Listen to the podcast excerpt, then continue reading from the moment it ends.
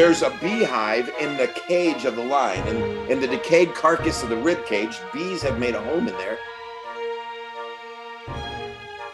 All right, welcome to Your Church Friends podcast. I am Chris. And I'm Murdoch. And we are here, season three, The Villains. We're going to be continuing on with Samson. And we actually brought in a very special guest, lead pastor Chris Brown of North Coast Church down in San Diego. And we we brought him here for this episode specifically, and we're so grateful that he said yes. Actually, uh, out of his busy schedule, he took the time to come and talk to us two dudes. But we specifically brought in Chris because you gave a message at a conference we went to in Sacramento on Samson, and it just totally blew our minds. Like it, uh, we I walked out of there just like I've never heard Samson preach this way. And and and of course, uh, for most people, if you go down and listen to uh, go look up North Coast Church, listen to Chris preach. Chris is known for being the storyteller. He he comes in like uh you're like the movie theater, like in a world where everything is destroyed by chaos. And you stepped up uh, onto that mic uh, on that stage. I remember it specifically, and you're like, she just wanted a child, and I was like, I'm in. So so Chris is a great storyteller, but you delivered this great message on Samson. So we thought, hey, if we're going to talk about Samson being uh, in the villain series, let's bring in Chris. So, Chris, thanks for being on the show. And, and I think Murdoch's going to address you as Chris B, and I'll be Chris A. So there's no confusion on who's he who he's talking to. But thanks for being on the show. Man, Chris Murdoch, thanks for having me. This is really cool. And it's funny, you started talking about the Samson talk, and I immediately in my mind went back and I remembered, oh, I remember that talk and why I put it together and why at the time I thought, man, this is something every leader needs to get in one way or another. So uh, thanks for remembering it. Really cool to be hanging out with you guys today. Yeah, my favorite part was the the lead in how to be a, an idle idiot. Yeah, and I was like, he just said idiot at the pulpit. well, if idiot shocked you, there may be a lot that I say. I mean, hopefully, I got a good filter on where the gray area is. But yeah, I mean, I think that is the if you want to follow a character in the Bible and you're going to follow Samson, that should be the title. Then it's how to be an ideal idiot because that's exactly what you're going to be. Well, let's get into that conversation then. Uh, I got a first question. Hopefully, it ties into everything. But as we dig into Samson, go read Judges chapter 13 through 16. Either stop the podcast now and do it or do it afterwards. But that's going to give you the good details of where we're at. We'll probably pull in some scripture reference and, and talk about things like that. But go out and listen to it or read it, and that will lead you to wherever we're going. So I, I, say that because this is a question that probably most people would be like, "What is he talking about?" But what does it being uh, what does being a Nazarite mean? Because that's what Samson was born into. Yeah, and I think that's kind of the crux of it. And uh, and you know what? I just I just went to YouTube and did Chris Brown Samson, and that Thrive 2019 talk is there. So oh, awesome. Cool. We'll put it in the show notes. That yeah. way everyone can follow up. Someone's like, I want to see this for myself. It's right there. Yeah, because this whole thing starts with Manoah, and you've got this husband and wife that don't have kids, and God said, I'm going to give you a kid. And here's the deal, though. Um, I want him to be set apart. I want him to be consecrated, a big spiritual word to me. And so it, to do that, it's like he is going to take a Nazarite vow. And so Manoah and his wife say, Wow, God's going to give us a kid. We haven't been able to have a child. And he takes a Nazarite vow. And so, Chris, like you said, right from the beginning, I think to really understand this story, you have to understand what God was asking and then what Samson didn't do most of his life. And, and, that Nazarite vow, you think, well, Jesus was a Nazarite, someone from Nazarene. No, no, long before Nazareth, uh, there is a Hebrew word called Nazir, which means to be set apart or to be consecrated. And to be a Nazarite was someone that said, My life is completely devoted to God. Now, you want to be able to see that person. So, one of the first signs you're going to notice is they never cut their hair. You never cut your hair. So, there's an outward appearance that, man, something inside is different and going on and then you you never eat or drink anything from the grapevine so never anything that's done with grape or vinegar or the grape skins no alcohol no wine. And the other thing is your body's never going to touch a dead carcass. You don't want to be around anything that's defiled when you're going to be holy and separate to an undefiled god. Don't touch anything of decay or death when you are serving an eternal god. And so these were kind of the the hallmark traits. This is in Uh, Leviticus and Numbers, you can Google it, but they both talk about here's a Nazarite vow. John the Baptist uh, was Nazarite, the Apostle Paul for a short time, because uh, according to Jewish tradition, you can take this vow for 30 days. Not cutting your hair for 30 days ain't that much of a challenge, if you ask me, but um, that's the shortest amount of time. But these sometimes these vows were taken for years or for life. For Samson, God said, Look, Manoah and your wife, I'm giving you a son, but for all of his days, he will be a Nazarite and take this vow. So for his entire life, can't cut the hair, can't do anything with alcohol or wine, don't get around any dead bodies, any dead carcass, and you're going to be devoted to God. And that was the premise, and that's the basis of the story. Yeah, I like how you how you really described that. I think you covered all the bases there, and especially getting into even the timeline of it, using Paul as the example, that you'd be able to do it for a short amount of time, because a lot of times it was something it was willingly entered into by somebody of age that can make the decision. But just to really shape when we're getting in the story of Samson, like you said, his parents are coming, they couldn't have a kid, there's this promised kid, and he's going to be a Nazarite. And when we see all of those components coming together, and especially the Nazarite thing, you brought up John the Baptist in the New Testament, but also Samuel from the Old Testament. And in my mind, when you first get into the story, it's like, oh, so that's the type of person this Samson guy is going to be. It really like that sets the stage for the whole thing. And yeah, coming back again, just I'm going to really encourage everybody to go to the show notes and watch that message that you gave because you pull out so many of those little details. I'm sure that as we talk, pulling out these details that are so easy to glance over, but when we get the fullness of it, it, it really it makes the story so much more rich. Yeah, and unless you know what God's asking from the beginning, you are going to mistake Samson for a hero his entire life. And when the end throws you a curveball, you're going to go, "What in the world happened to Samson?" I don't get where things went wrong.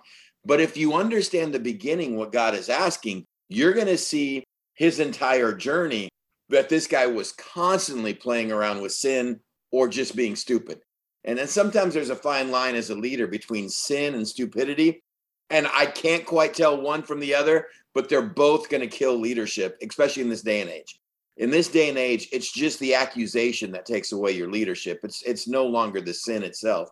And we this mm. this this talk came about because that year I had seven different friends, acquaintances, or at least peers in ministry that I had known that all lost their ministry. Seven in one year all for just doing things that were sinful or just incredibly stupid. And and going into that leadership conference, then that was my heart. I mean, what is it we need to get and understand as leaders?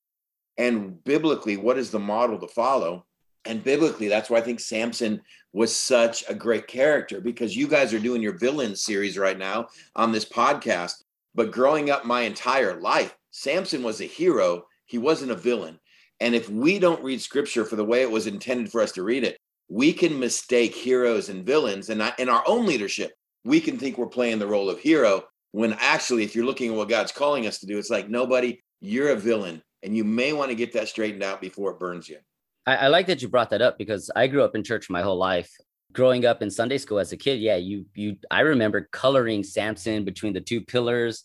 Yes. Like his hair was kind of medium length because it was growing back and he's pushing over the two pillars and you're like oh cool samson just destroyed thousands of philistines he's he did it he's god's guy and he and he did it but i always remember as a even as a kid looking at that and seeing his death and thinking like well he killed all these philistines but he also died himself that doesn't seem right like something didn't connect that it was like yeah that that's just not right to me. So I really do enjoy that you brought it up, and I like everything that you said about the Nazarite because to me, I just look at it in the simplicity of being set apart, and that once we kind of in our own lives decide to have a relationship with Jesus, we've had now set ourselves apart.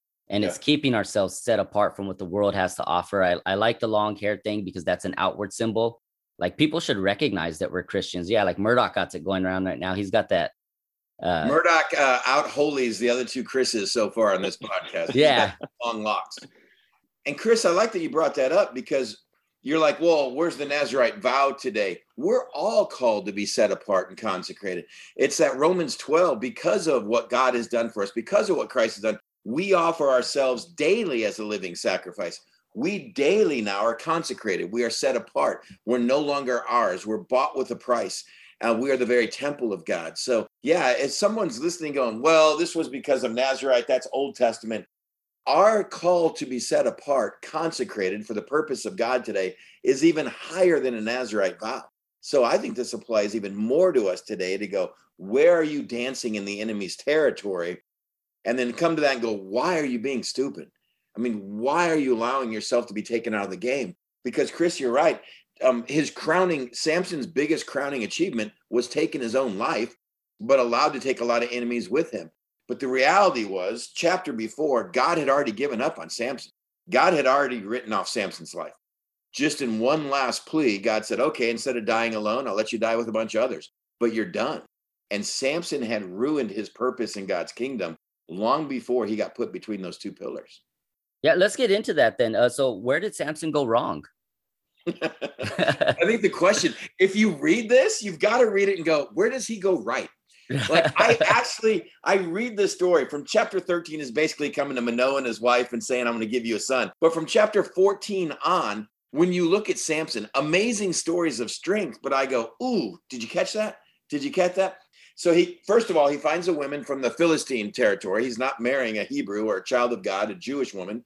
He's found a wife from the enemy. And the Bible does say God's going to use this, you know, for his good. So I don't know if God says, I want you to marry one of the enemies, or God sees Samson has his mindset, tells his parents, I'm marrying her, go get her for me. And God goes, okay, I'll use this. So is he led into this stupidity by God and it's it's for a plan, or is God using his stupidity? I think the way the story goes out, it's going to show. He goes down to the enemy's territory. A young lion comes up on him. He rips the lion apart, throws it into a ravine. I mean, amazing strength. Sometime later, he goes back to get this girl for the wedding feast. He remembers he had torn a lion up out here and threw it in the ravine. And like any dude, he goes down to look at, hey man, I threw a I threw a lion out here once. I wonder if the carcass is still there. There's a beehive in the cage of the lion, and in the decayed carcass of the rib cage, bees have made a home in there. And Samson just goes in barehanded, takes honey from bees, amazing story. I mean, when I get to heaven, I want to rent this one. I want to watch this one And it says he comes back and he gives some honey to his parents, but there's a clue there. The Bible says, but he does not tell his parents where he had gotten it from. Now, again, if you're coloring it in Sunday school, this guy is awesome. This guy is a hero. But if you remember what God asked him to do, you can't be around any dead bodies or any dead carcasses. Samson has just defiled himself. He's just been inside a body of a dead lion. He got the honey out of it. He has already gone against what God has asked him to do. He goes down to the enemy's territory. He makes, there's a, a big, it says there's a wedding feast going on. He makes a rash bet. I don't know if he's drinking. It definitely shows there's a celebration thing going on there. So you're not supposed to be around or drink anything of the vine. I don't know if he did or didn't, but it sure looks like he was stupid. He makes an idiot vow. Hey, I'm going to have a riddle. It's a seven day wedding feast. If you can solve the riddle, I'll give you 30 pieces of clothing. If you can't, you know, you got to give me 30 pieces of clothing. So he makes this bet with the enemy's family. And, and after seven days, his wife's begging, pleading, she's crying. Why don't you tell me the answer? He finally tells the answer. She tells her side of the family. And Samson realizes that he made a stupid bet. He told his fiance, she told her family, and now he's got to come up with 30 pieces of clothing. So where's he get that? He goes to the next town. He kills 30 men. He strips their dead bodies of their clothes and he brings them back as his payment. Now, right there, clearly, you got a Nazarite vow no death, no dead bodies, and you stripped 30 men and you brought their clothing back to pay off a wedding bet that you made. So then you've got this other story then that he leaves, he goes home angry. The dad, you know, marries his daughter off to the best man because he's sure Samson's not coming back for his daughter after the harvest, after a whole season has come by, Samson goes back to get his wife. I'm trying to tell you the whole Sunday school story that none of us got in Sunday school. And Samson goes back, and the father-in-law goes, "Oh, I'm sorry. We we saw you walked away mad. We didn't think you wanted to marry anymore, so we gave her away to the best man." Samson gets 300 foxes, ties them tail to tail, puts a torch tied in between their tails, and sends them off running through, you know, the agriculture, and they burn the whole place. The Philistines down. The Philistines go to the what was supposed to be his wife, married to his best man, and they burn her and her father in their house, and they burn the whole house down with him inside. And we never got to color this in Sunday school. I never heard of this story. And then you've got the Philistines come up, and you've got the great battle. And Samson goes out. He gets a fresh donkey's jawbone, uh, you know, a big curvy jawbone with the teeth still in it, and he kills a thousand men. And you think, man, amazing power, amazing strength. He routs God's enemies, but he provoked the enemies. He was the one that was messing around the enemy territory. He's the one making bets. Yes, God still used it to destroy some of the enemy, but I think there could have been a better plan. And now we have him mm-hmm. again for the third time touching part of a dead animal, a dead carcass. The very next chapter, then it starts with, and Samson goes and finds a prostitute and he sleeps with her. And that's where we usually go, oh, that's where Samson went wrong. And I go, no, Samson's been going wrong every part of the chapters up to this point. Now he just crosses the line big time. I, am sorry to cut you off because I, I there's, there's some things I want to touch in there with chapter 14 because you took us through 14 and 15 amazingly, by the way, that you're you're just a great storyteller. It's just a fun story. I'll get on. You have to cut me off you're to say a word. Otherwise, this boy's just gonna rumble. Uh, yeah, especially the foxtail thing. I I just imagine that's how. Yeah, how? you capture. How do you do that? How do you capture them time together? Put a torch and they still just run through. But verse 14 for me, uh, or chapter 14, it starts off. Samson went down in my translation, and I've always heard that when you read went down, it's never a good thing in the Bible. It's always someone going towards somewhere they weren't supposed to be. And that's the first kind of like, like you said, the this is Samson out the gate. This is Samson's kind of first story, and it's him going down. So it is very confusing because we do get taught growing up in the church that Samson is this character of nobility that he destroyed and conquered. But his life does, or or his journey into ministry, I guess, if you want to call it that, does start with him actually going in the wrong direction. And and it's true anytime it's funny we go go up is north go down is south but in hebrew terms going up is going to jerusalem and going to the temple because it's the high mountain it's the high elevation. So in, you can go up from any direction because you're going to temple you're going to mount sinai. Going down is going away from the temple the philistines live in the coastal plains the mediterranean the eastern side of the mediterranean so he is going down he's going out of the temple area out of israel and he's going in the enemy's territory in fact, 13, I believe, is just about his parents, but 14, 15, 16, the entire story of Samson, I don't know if there's a story about him in Israel.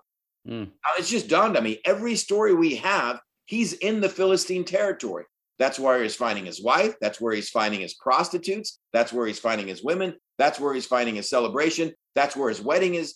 I mean, every story I think we have I may be wrong, but right now I'm trying to quickly fast forward through Samson's story. Every story of Samson, he is living, delighting, celebrating, playing in the enemy's territory.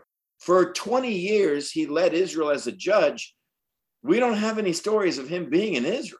Now, again, a critic's going to go, well, the spirit came on him to kill a lion. It did. The spirit came on him to kill 30 men. It did. The spirit came on him to kill a thousand men. It did.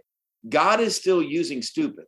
You know, and if you take a look at the judges through the book of Judges, it's not that these were great spiritual people. These were more warriors at the time that held off the enemy, or because Israel cried out, God raised up a warrior leader to put the enemy down at that time. Let's not make them heroes or spiritual giants. It just so happens that God is drawing a straight line with a very crooked stick, and he's using very imperfect people. And in this case, a very stupid person to still carry out, you know, against the enemy. So and to kind of bring those things together, even as we keep pulling everything together, um, we start off with him going down, and this is the first recorded instance of him going down. And Chris, as uh, Chris B, as you were telling the story through to kind of chapter 16 towards the end when he loses his life, and you said it was just before that that the Spirit of God left him, kind of gave up on him, and we just see that slope of like all right well it starts in 14 that first time he goes down and he just keeps going down he keeps going into the enemy territory. You highlighted in chapter 14 when he said that he did not tell his father and mother what he had done. And i just want to say that out of this whole story i think that his parents are the real heroes. They received for a word from god they were they kept to that thing and we don't have a recording of samson's early life but i think that they were good parents to him and keeping him on that right track to the point to where all right so samson goes down right? But he doesn't want to tell his parents because i think that his parents were the type of parents that go wait what's going on yeah. No, we want to hold you accountable to that thing. So it almost shows within Samson something that I've seen in my own life that because my parents are, are great, they're godly parents. And when I first started screwing up, it's like, ah, I know if I'm honest about this, I'm gonna hear about it and have that conviction. I want to keep going down. And it's kind of in that keeping yeah. the secret of keep going down that keeps you going down. At least that was my experience of it. So and I think as much as it's an encouraging word for parents just to go, hey, the proverb says, train up a child in the way that they will walk and they will not depart from it. That's a proverb, it's not a promise. You can be Manoah and his wife, being loved by God, being led by God. God answer your prayers. God gives you a child that's dedicated to him. And I think Murdoch, you've got a great point. I think his parents would have straightened him out. That's why he didn't tell him. He knew it was wrong and he knew they would stand for what's right. And as a parent, you can do all the right things, all the right training, all the right upbringing, and you still have a child of free will that can walk away from you and walk away from God. And so many times, the guilt of a parent that has a prodigal son or daughter, we should have done more, we could have. And it's like, you know what? God has given this free will, and it is in each and every one of us to have a choice. And a proverb says, bring up a child in the way they should walk. It's not a promise, it's most likely this is how you stack the deck in your favor, but you could still draw a joker like Samson who's gonna do his own thing.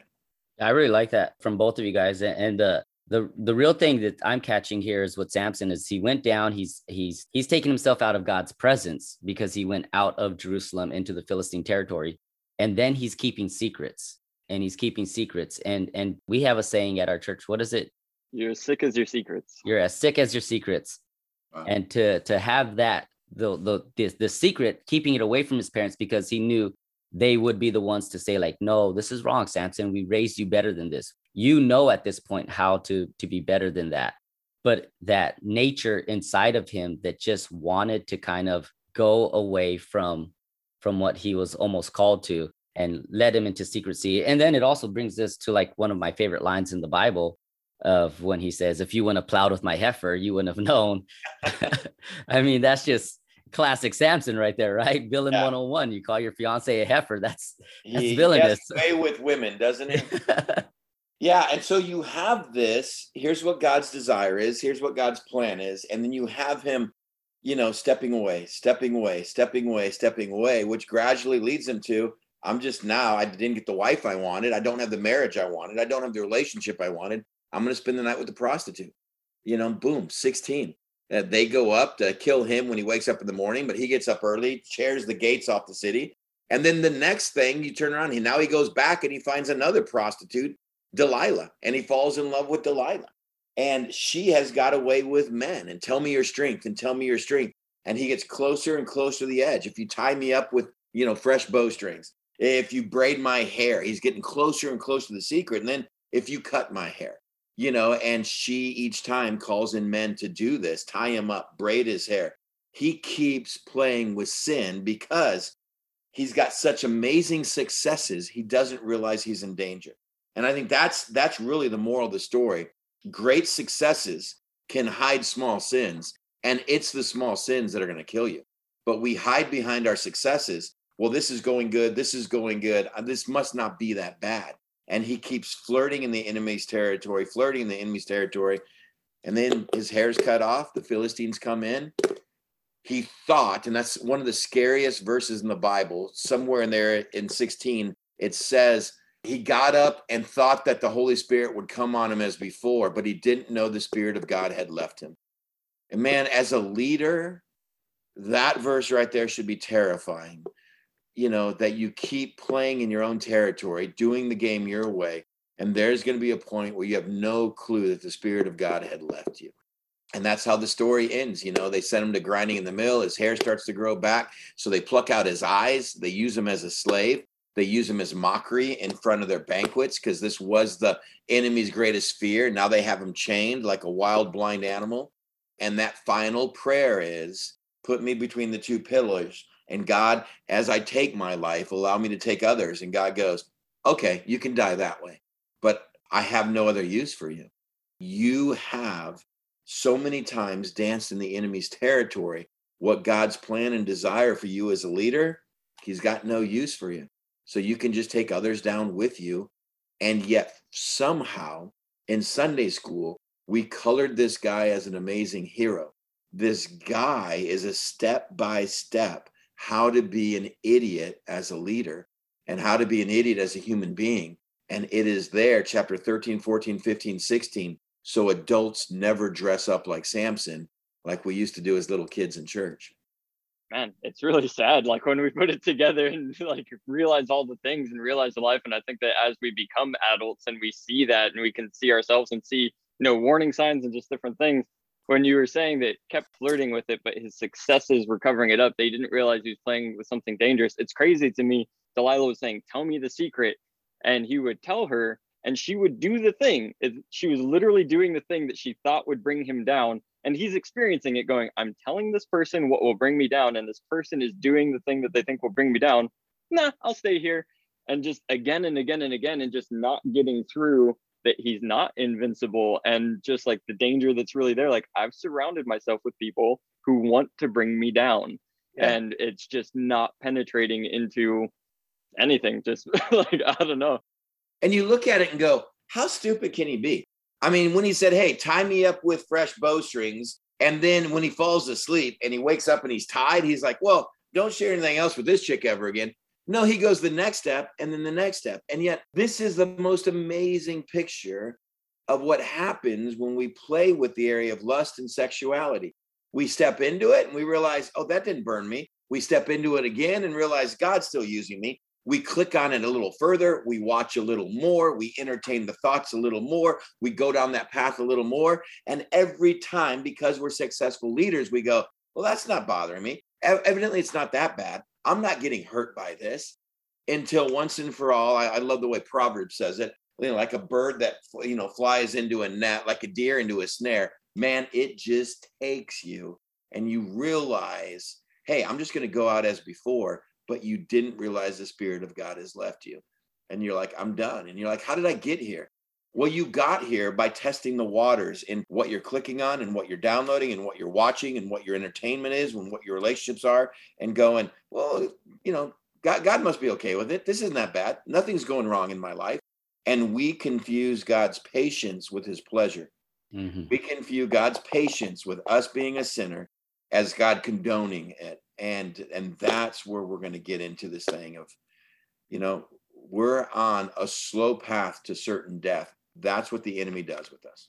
I really like that you brought that up, Chris, because I think even as we look at Samson's life, the secretness that he kept in like touching the dead carcass and everything, that pornography is one of those secret killers within the church and within leadership. And it, it is that, oh, I'm still, I'm still speaking every Sunday with success, or I'm still leading a ministry that's doing well and thriving, or I'm still actually, you know, God hasn't ripped me out of leadership. So I can still run this game or play this game of being having a secret life, doing this and looking at that and and going down that road because I'm still successful in the terms of what the world says is success. And and it's it's a scary slope and it's very dangerous. And I think it's one that seriously as the church today, we need to it's so secret and private that no one talks about it because it's secret and private. And it's also kind of let's not talk about pornography or or what's being done and what people are doing because yeah we don't need to touch that. Let's leave that secret. But I, I, do think it is something that the church needs to start addressing more because we need to start pulling guys and women and leaders out of this this shame hole that they kind of get themselves into or even this arrogance of i'm still doing okay so why why stop? Like nothing bad has happened. For me i always grew up because just the way my dad was I did something wrong, I got punished. So I correlated that to God. Like if I did something wrong, I was waiting for God's punishment. And then I would start just like picking it up where if I got a speeding ticket, I was like, oh, that's my punishment because of X, Y, and Z. And so I kind of always expected it. But I think you're right that like we can run because we're not seeing a ramification or we're not seeing anything bad. We can keep running in an area that's not healthy for us so sorry to interrupt, but it's me, Reed. I'm here to tell you about this new hair product from the Be Attitude Beauty line. This beauty line gave us the Peacemaker shampoo and conditioner, which was amazing, except for the whole cat scratch fever thing.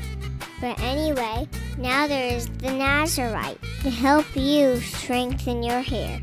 The Nazarite is a new, state of the art shampoo made with all natural oils that will make your hair stronger and thicker. It strengthens your hair so much it's almost impossible for a razor to cut it. It's the only shampoo strong enough to prevent you from making a bad decision with your hair. The Nazarite shampoo is a must for you. It will make your hair Nazarific. Hey guys, I'm back because legally I have to warn you that the Nazarite shampoo is not FDA approved and can have numerous side effects. I mean, so many that I can't even mention them. Rinse and repeat at your own risk. Now back to the show. I think the other thing that compounds that is we live in a day and age where we confuse giftedness with godliness. And mm-hmm. because I'm gifted, therefore I'm godly. Because my giftedness is still working, therefore I must be okay with God and I'm spiritual. And those two things are so far apart, it's ridiculous. But we still honor giftedness as godliness. And nothing could be further from the truth. And we can still use our gifts without the power of God or the Holy Spirit. I mean, I think almost any leader that's leading anything listening realizes your life before God, it's not like you weren't gifted. You had those gifts, you were using them. It's not like the only gifted people in the world are Christians. Have you noticed? Everyone who's non Christian has no leadership ability and has no gifts. No, that's not it at all. Everyone has been given giftedness. You know, it's a Psalm 139. We've been knit together in our mother's womb. We are fearfully, we're wonderfully made. And we look at this and just go, yeah, and that's the problem. You know, Samson can look at his giftedness and go, I'm okay. Samson can look and go, man, look what I've done. I can rip gates off of cities. I can tie foxes together. I can take down 30 men. I can take down a thousand men. Therefore, God must be happy with me. My giftedness is still working. For every ministry leader that's wrapped up in whether it's pornography or an immoral relationship, a lack of anger, gossip, pride, you can still use your giftedness. You still show up and volunteer on Sunday. You can still lead a children's classroom. You can still help lead a youth group or a small group. And yet, what you don't realize is now you're purely functioning out of you. It's you and your giftedness. Your giftedness is not being used by the giver. And I tell you, you can do ministry, but it's unfulfilling, it's unsatisfying. There's no freedom that comes in it. And your life is covered with guilt and shame. And I don't know a more miserable place to be than in ministry using your gifts without the Spirit. It is frustrating. It is miserable. You know it. It is dead. It is a lot of work and we were never designed to do it that way. But God will allow us to take our giftedness outside of Him and use it.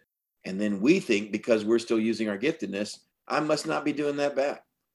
It's a really frightening thing to be in that situation. Like you said, you're aware of it. And I think that Samson was completely aware of it too. Again, if we look at how he was raised and what he knew the vows and just like the steps and the steps and the steps, but what a scary thing it is. And, and you've mentioned it a few times, but there in verse 20, when it says he did not know that the Lord had departed from him. Because again, within Christianity, I know that even at times where I've just been on slippery slope, is that God is good. And like you said, I still have my giftedness, or, you know, we have our view of God that, well, he's always forgiving and he's always there. And there's just always seems like, well, it'll be okay in the future. I can keep going this way. It'll because it's always been okay. But he just woke up and didn't know that the Lord had departed from him. And I think that dancing around in enemy territory and just getting deluded and numbed by sin, even is that it almost seems like, no, that's not a reality, or that is a reality that I don't care about. That, oh, God might just be done with me one day. Yeah. Um, I think it's an underlying fear, but at that point, the sin has so taken over our way of thinking that it's not having the conviction that it should. There's just such a scarring there on our consciousness that it's really, I don't know, it's terrifying. It is. I remember driving home from a conference, and it was, I'm going to date myself here, but it was either in 1992 or 93. And I think it was 93. And I had gone down to, at this time, I'm up in uh, East LA, Pomona, East LA County. And I was a youth pastor, and I'd gone to a conference in Anaheim somewhere And it's, I, I still don't remember who said it. I don't remember what the rest of the talk was about. I simply remember a speaker saying this If the Holy Spirit left your ministry, how long would it take for you to find out? And that entire drive back up the 57 freeway, heading back to Pomona, I could not get that thought out of my head. If the Holy Spirit left your ministry, how long would it take for you to find out? And by the time I got home, I knew my answer was never. If the hmm. Holy Spirit left my ministry, I don't think I'd ever find out unless someone told me. Because my ministry is so much of the Chris Brown show. It's my giftedness, it's my talents. I couldn't pinpoint where the Spirit was working. I was so full of self. I wasn't full of sin as much at that time. It was just full of self. It was so much of, well, God made these this way. God made me a gift. I'm a fun guy with students. I'm a creative guy in setting up programming. I'm a good teacher when it comes to high school students. I'm a highly relational guy. I'm working with all these inner city kids. And it was a Chris Brown show that was going on. And I I remember, man, that question just paralyzed me. If the Holy Spirit left my ministry, how would I know it? And that question sent me onto a journey that even still today I'm with and wrestling with of man, where am I? Eh, you know, because God has given you gifts, but I love my gifts more than the giver. And I was more about using my gifts and spending time with the giver. But the sweet spot in ministry is when the giver of those gifts are using those gifts if you using your gifts by yourself without the work of the Holy Spirit because sin in your life is one of the most frustrating, one of the most fruitless, one of the most dry, barren, convicting, uh, just guilt, responsible times of ministry of just thought with all this responsibility falls on me. The opposite is what you're going to find when the Holy Spirit is using the gifts that He gave you. It is so freeing. It is so enjoyable. It is so fruitful to walk off a stage or to walk off whatever you're leading, organizing, organizing, administrating, whatever your gifts are, and to realize, man, I've just been used in amazing ways like that. And to know and sense, this is what the Spirit did today. This is what I didn't plan that. I couldn't have done that. I didn't come up with that for in a thousand years. I couldn't come up with that. That is the sweet spot of ministry going, I am absolutely being used for what I was created to do. Man, I'm addicted to that. I'm addicted to walking in that spirit that way and just going, I just want more. I, I liked what you said. I think you said I worship the gift more than the giver. Yeah. And, and I like that because I, I found myself there at, at plenty of times. But when when my ministry fell apart, where where you know I had to stop pastoring, my marriage was basically in shambles, and now we have a newborn and a three year old, and we're trying to figure out our marriage. It was because during a lot of that time, I was relying so much on my giftedness yeah. than I was. I, I remember, and I, and I share this so openly because I don't want people to fall into the same trap. I had gone a year plus without even reading my Bible while preaching and teaching people you need to be in your Bible because that's an important part of your relationship. But because I was relying so much on, uh, I wouldn't prepare for speaking because I was like, I'm good. I could go up there and do this without even putting in the time or effort. I wasn't spending time with God because I felt like I could do this without it. Because I had done it without it, it yeah. led me to consistently thinking that I didn't need it. And it didn't, then it became like, yeah, Chris is doing everything great. Chris is the one who's running everything. And it wasn't until God kind of had to knock me down, tear me down until I realized that, like, no, it, it's all about what he's done. And, and when I look back at it, and what you were saying is that I, I was realizing I was building little Chris kingdoms yeah. I, I wasn't building God kingdoms. I wasn't doing anything for the giver. I was doing everything for me and for myself and my own pride.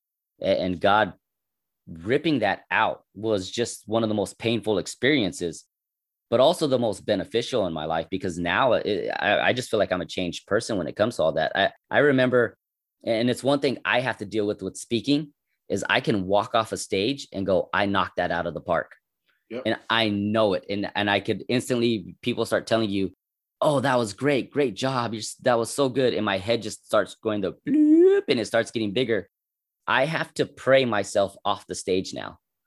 As I'm walking off, I am praying, God, thank you for just using me. Thank you for giving me this opportunity. So I don't get caught up and wrapped up in my giftedness anymore. I think that both of you touching on it, and I think that God's grace is so good in our lives that he has revealed those things and uh, showed us and through conviction being able to bring us out of some of that pride and just us relying on the giftedness and stuff that when we look at samson it's what could have been what should have been when we're looking at god raising up this ruler that man you look at these other guys that were born into a nazarite vow and what that turned into right and just looking at what Samson's life could have been at any point along the road, too, right? At any point that there could have been that repentance and turning back, because I just, that's just God's character, you know, is it's like, hey, if you listen to the conviction and you turn to me, we have a forgiving God. We have a loving and gracious God who will welcome us back in. Doesn't mean that there won't always be consequence to things or, you know, adjustments in life, but to really be able to restore there. And I think that when we see how much God still accomplished through Samson, even through all of the disobedience and even through everything. Just really looking at, well, what could have been there? And even just to go back to the beginning of this conversation, that the calling that God has placed on our lives as Christians just dwarfs the Nazarite vow. I mean, it's like, okay, don't touch a dead body, don't eat from grapes, and you know, let your hair grow long. And we're called to hey, become more and more Christ-like by degree by degree. And I don't know, just to really take that seriously, because I can look at a big chunk of my life where I go, yeah, that was a Samson experience right there.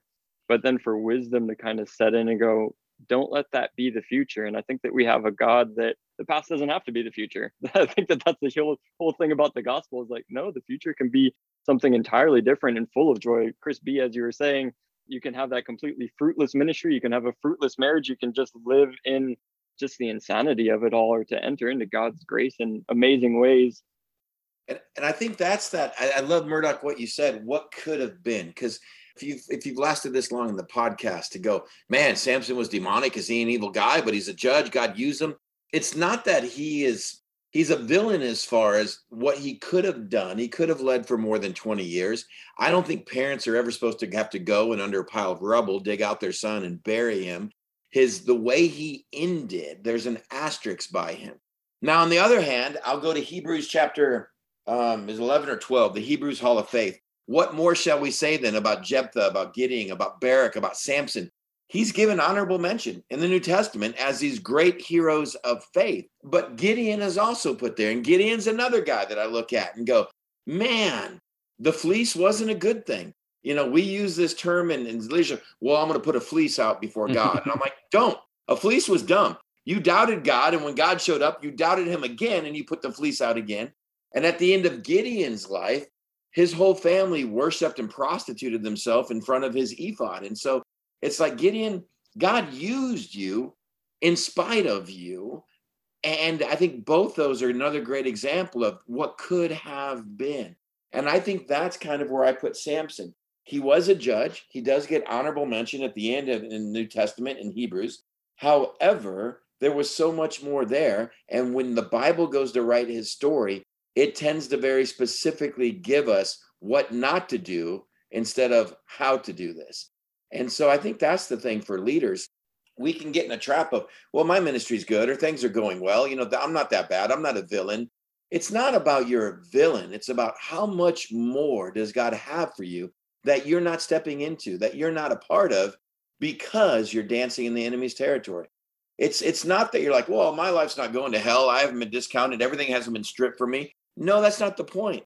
How much more does God have for you that you're not taking part of in your relationship, in your family, in your ministry, because you're dancing in the enemy's territory. You've settled for a ministry of good enough because I have this hand on ministry, this hand on sin on my life, and there's supposed to be so much more. And I, that's how I kind of look at Samson. Yeah, God used him. Yes, the Spirit came upon him three different times. Yes, in the midst of his stupidity slash sin, I'm not sure where to draw the line on him the enemy was routed, but was this really the way it was supposed to go? Man, there should have been so much more. I like what you're saying that like there should have been more. Is this the ministry that he was called for? And, when I kind of want to break this down is to like in our own Christian lives, is this the life or the relationship that we wanted with Christ? I'm just taking and taking and taking. I'm going away from you, but I'm not fully giving everything I have to you kind of life But get to my question. So, how do we avoid the stupid? I love that you're ending with that because that's application. Okay, we spent some time talking about Samson. We really dialed into the story. We saw it with something different than Sunday school eyes. You know, the guy on the flannel graph board that's supposed to be a hero. we really saw it with adult eyes as it was written to. And now we look at our life and go, where do I avoid stupid? And I, where do I avoid the enemy's territory? I first I got to look at my entertainment. I got to look at my relationships. Where do I avoid the enemy's territory? What do you know about Samson's wife? Well, he didn't have one. He had the shot of having one, but he blew that. The other women he had were prostitutes, and one that led him astray. He didn't have a wife. What do you know about his kids? Didn't have one. The wife that he had, I mean, that whole home burned to the ground, literally. And I think that's where we start as leaders. We look at and go, how do I keep, forget my ministry. How do I keep my, my home from burning to the ground? What are the areas? And we would, if in, in our moments of honesty before God, this is the end of Psalm 139, where David is lays his life open. to God, search me and try me. Is there any way in me that's not consecrated to you? Is there anything in my life that's keeping me from you? God, let's get it out of my life. I want to protect my home. Then I can start looking at my ministry. Because according to Timothy Titus, hallmarks of leadership, your home gives you the right to lead or not, not your giftedness and your success.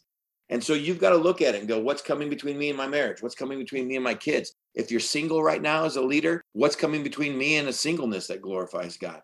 Where am I going down in the enemy's territory? Where am I playing in the land of the Philistines? Where is my seven fresh bowstrings? It might not be a sin, but man, I'm flirting with that gray area so much right now. And how do we root those things out of our life? And I think that's the application of the story man, how can I have the strength of the spirit, the usefulness of Samson, and yet never go down his road? Again, I, I didn't go back and read the chapters for this, but I don't know of a story where Samson is in the promised land. Every story we have of Samson, he's in the enemy's territory, not walking in the promised land. And so I think that's for the leader to take home today to go, you know it. You know it. Dude, you know it. Sister, you know it. Where are you playing in the enemy's territory? The Holy Spirit's convicted you of that. You have it right now in your heart. Why are you dancing there? Why are you flirting in that area? Why are you relying on your success and your giftedness to think it must not be that bad? You are just pushing the patience of God and you're thinking he's condoning this and he's not. And jump out of it right now. Prayer forgiveness, the strength and power of God to move away from it. And then for the future, we set up boundaries to make sure I never go down there again. How do I make sure I never visit Timnah again? man, I'm I'm not going places with the opposite sex. I'm not going to put myself in a place where even I approach stupid. Forget about sin. We need to avoid stupid, not sin. And so that's what I got to look in my life. And I think each of us are led away, led astray in different ways. How do I put those borders up? And you go, Chris, that sounds like legalism. No, it's legalism if you put it on everyone else. It's smart leadership when you put it on yourself to say, hey, this isn't this isn't a command of God, but for me, I'm not even going to go there because that's my area. I got buddies that go, hey, I'm not going out with guys who drink. I'm not hanging out there. They won't put it on anyone else, but they come from a long line of alcoholics and they've been sober themselves now for nine years. They know it's stupid if I go in that arena. Well, then don't go in that arena.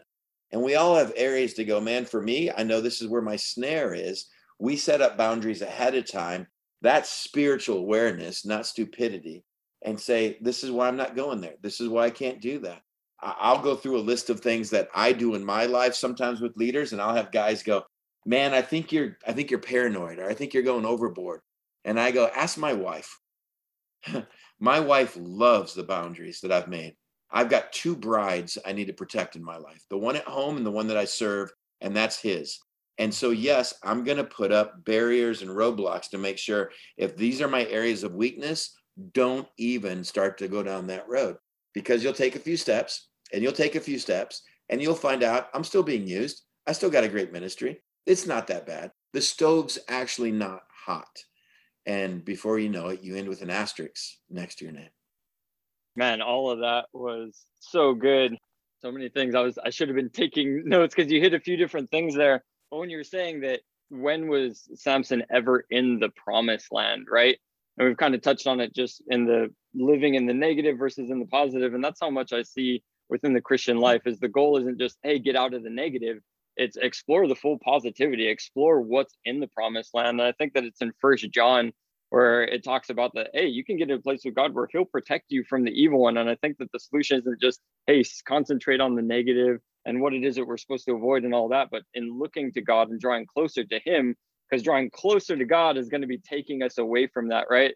If He was constantly going up, as you were saying to the temple, if He was spending all of His time up, then He couldn't have been going down. So, kind of looking at that, I think that a huge thing, as you were saying, to avoiding stupid is to just be drawing closer to God and seeing all the goodness that's there. But also, you're talking about just those, not the legalism, but the laws, right? To to kind of, as the Old Testament put it, to delight ourselves in the law of the Lord. That was one of the things that I don't think that we touched on, but that I saw right at the beginning of Samson's life is that when he went down to Timnah and he saw the woman that he wanted to marry, that goes against one of the laws, right? That they weren't to intermarry. Yep. So right there, you have a guy that's supposed to be consecrated to God, and there's a law and it starts off with him not honoring God's law and there's a breaking of the law that's there. And instead of delighting in the law and even as you were saying gladly taking on um, that and submitting to God in ways that hey to keep me safe to keep me consecrated to keep just this life as full as it should be to go in that direction. Because I think that James is very wise when he says, When tempted, no one should say, God has tempted me, for God cannot be tempted by evil, nor does he tempt anyone. But each one is tempted by his own evil desires, and he is lured away and enticed. Then, after desire is conceived, it gives birth to sin, and sin, when it is full grown, gives birth to death. And that's what you were saying, Chris, as well, is that, hey, ask God to examine each of our own hearts, right? What is the desire that's there? You mentioned drinking. For some people, it's drinking, other people, it's stuff on their phone for me, I've lived a life of all of the above to where just, yeah, I need to have guardrails all over the place to really keep myself. Yeah, the one thing I like that you brought up was entertainment. Like what what's our entertainment? Because I feel like for a lot of people, that's where the slippery slopes start beginning to go down. What we're watching, what we're putting in. I got to find this on my phone real quick. So if I have to edit this, but you just said this, or you may have said this, you said this a while ago. I just listened to your Thrive message from recently this year, I think it was, where it was just the Bayside staff only. And oh, yeah. you said, what you look at is what you see. And that is that's about as profound as I get, folks. But even in that, like, I mean, you joke about the simplicity of that statement, but like that was, it just, my mind went boom because you were talking about how a, a wonderful message to listen to. And it really helped me. Again, every time I hear you, I'm like, Chris, stop talking to me because you're hitting places I don't want to be hit. But when you said that, and you mentioned that uh, you were watching news a lot, and that had really started to mess with your your thought processes and where you're at, that hit hard for me because that's where I was at. Yeah. And so I heard this message last week. I'm going on almost a week without watching news because I really looked at what you said. What you look at is what you see. And I really started to let that hit my heart because what am I putting in? What am I visually letting in? What am I putting into my ears?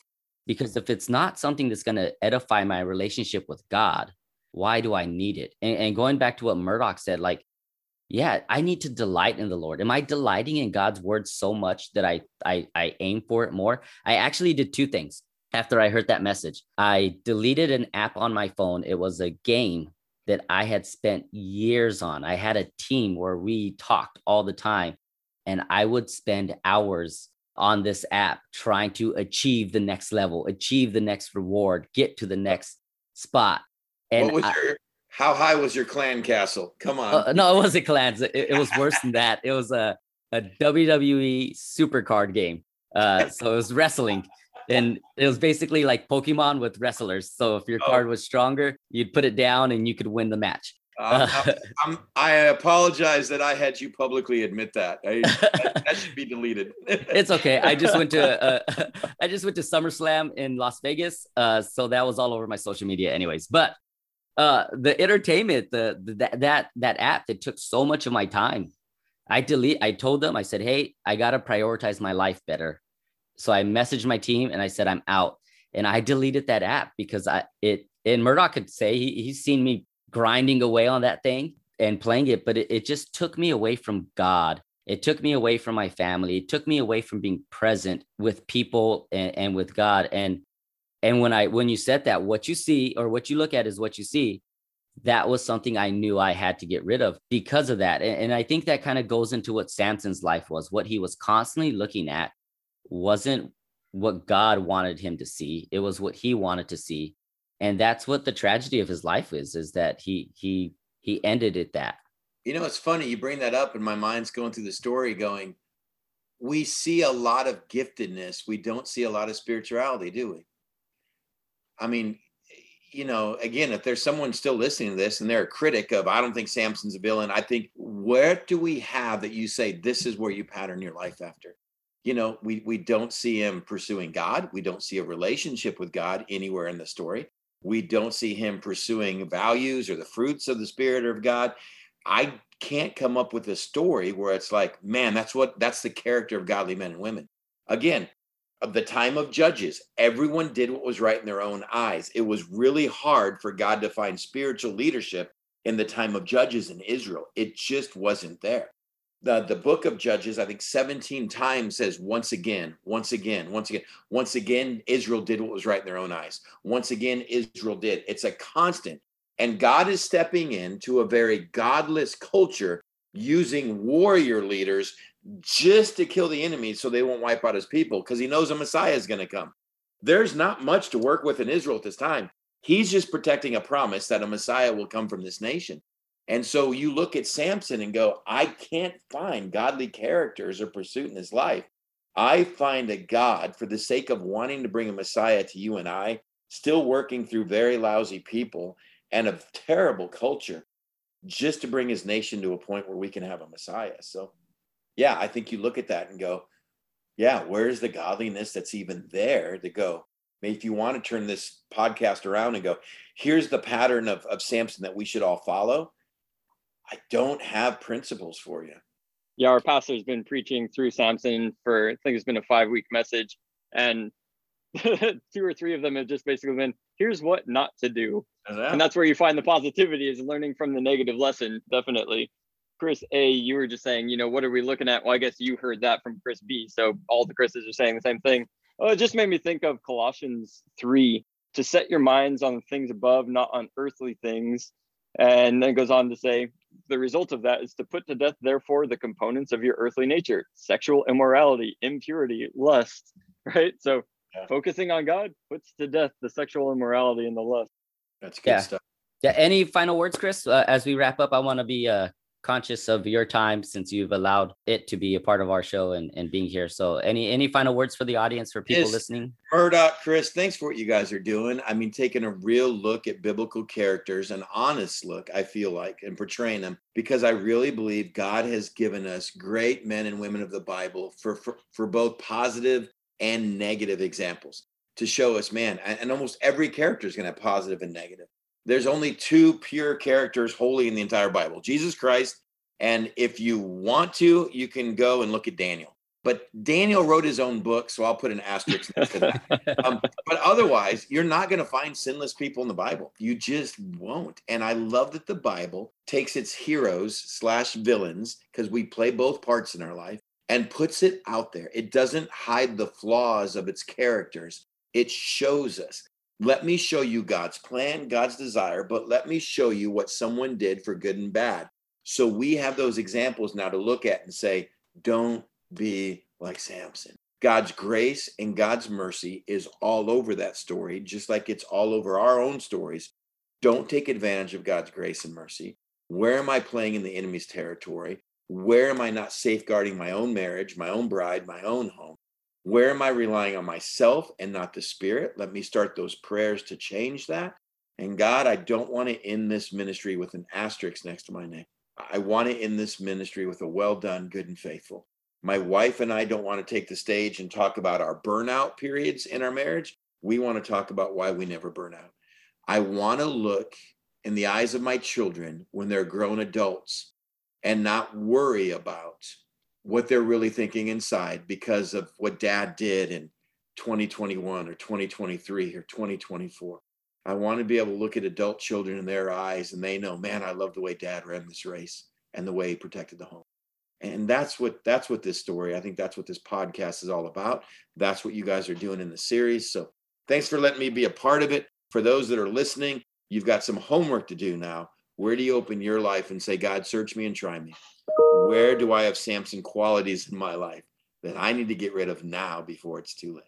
Awesome stuff. Thank you, Chris. I'm going to speak for me and Murdoch right now. Uh, but thank you for being on the show. You have been uh, instrumental, and I talked about it before we started recording on even actually us getting together and, and doing this podcast you kind of challenged me personally to to take some steps to get my life back together get my relationship with god really what you told me was stop being an ideal idiot a few years ago and it, it really you know i'm that person who I, if you told me like don't do that in the nicest way i'm not going to listen to you i need someone to like smack me in my face and say stop being dumb and uh, you did that for me. So thank you so much.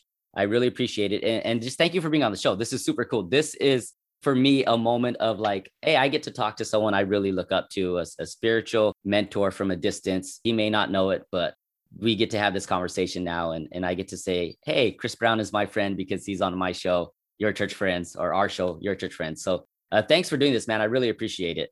This is humbling. Thanks. I mean, to hear I, am amazed that I can have an impact on a church here in North San Diego. When I hear I've had an impact on someone's life, that God has allowed something I've done to impact someone even outside these walls, it just blows me away. I am the most unlikely idiot to ever be in the kingdom. And then to be used in the kingdom is just grace on top of grace, followed by a little bit more grace. And then God has given grace. And humbling to hear, phenomenal to understand that. So, guys, thanks for having me. This has been fun morning for me. Cool. Awesome. All right, let's wrap this up because I, I do want to be respectful to your time. So, uh, gosh, how do I normally do this? Murdoch, it's been so long. I forgot how we do the wrap up. Uh, I am Chris. I'm Murdoch. And I'm Chris Brown. Hey, we are your church friends. Thanks for listening. That's what it is. That's how we do it. That's how we wrap up the show. All right. Thanks, everyone. Bye bye.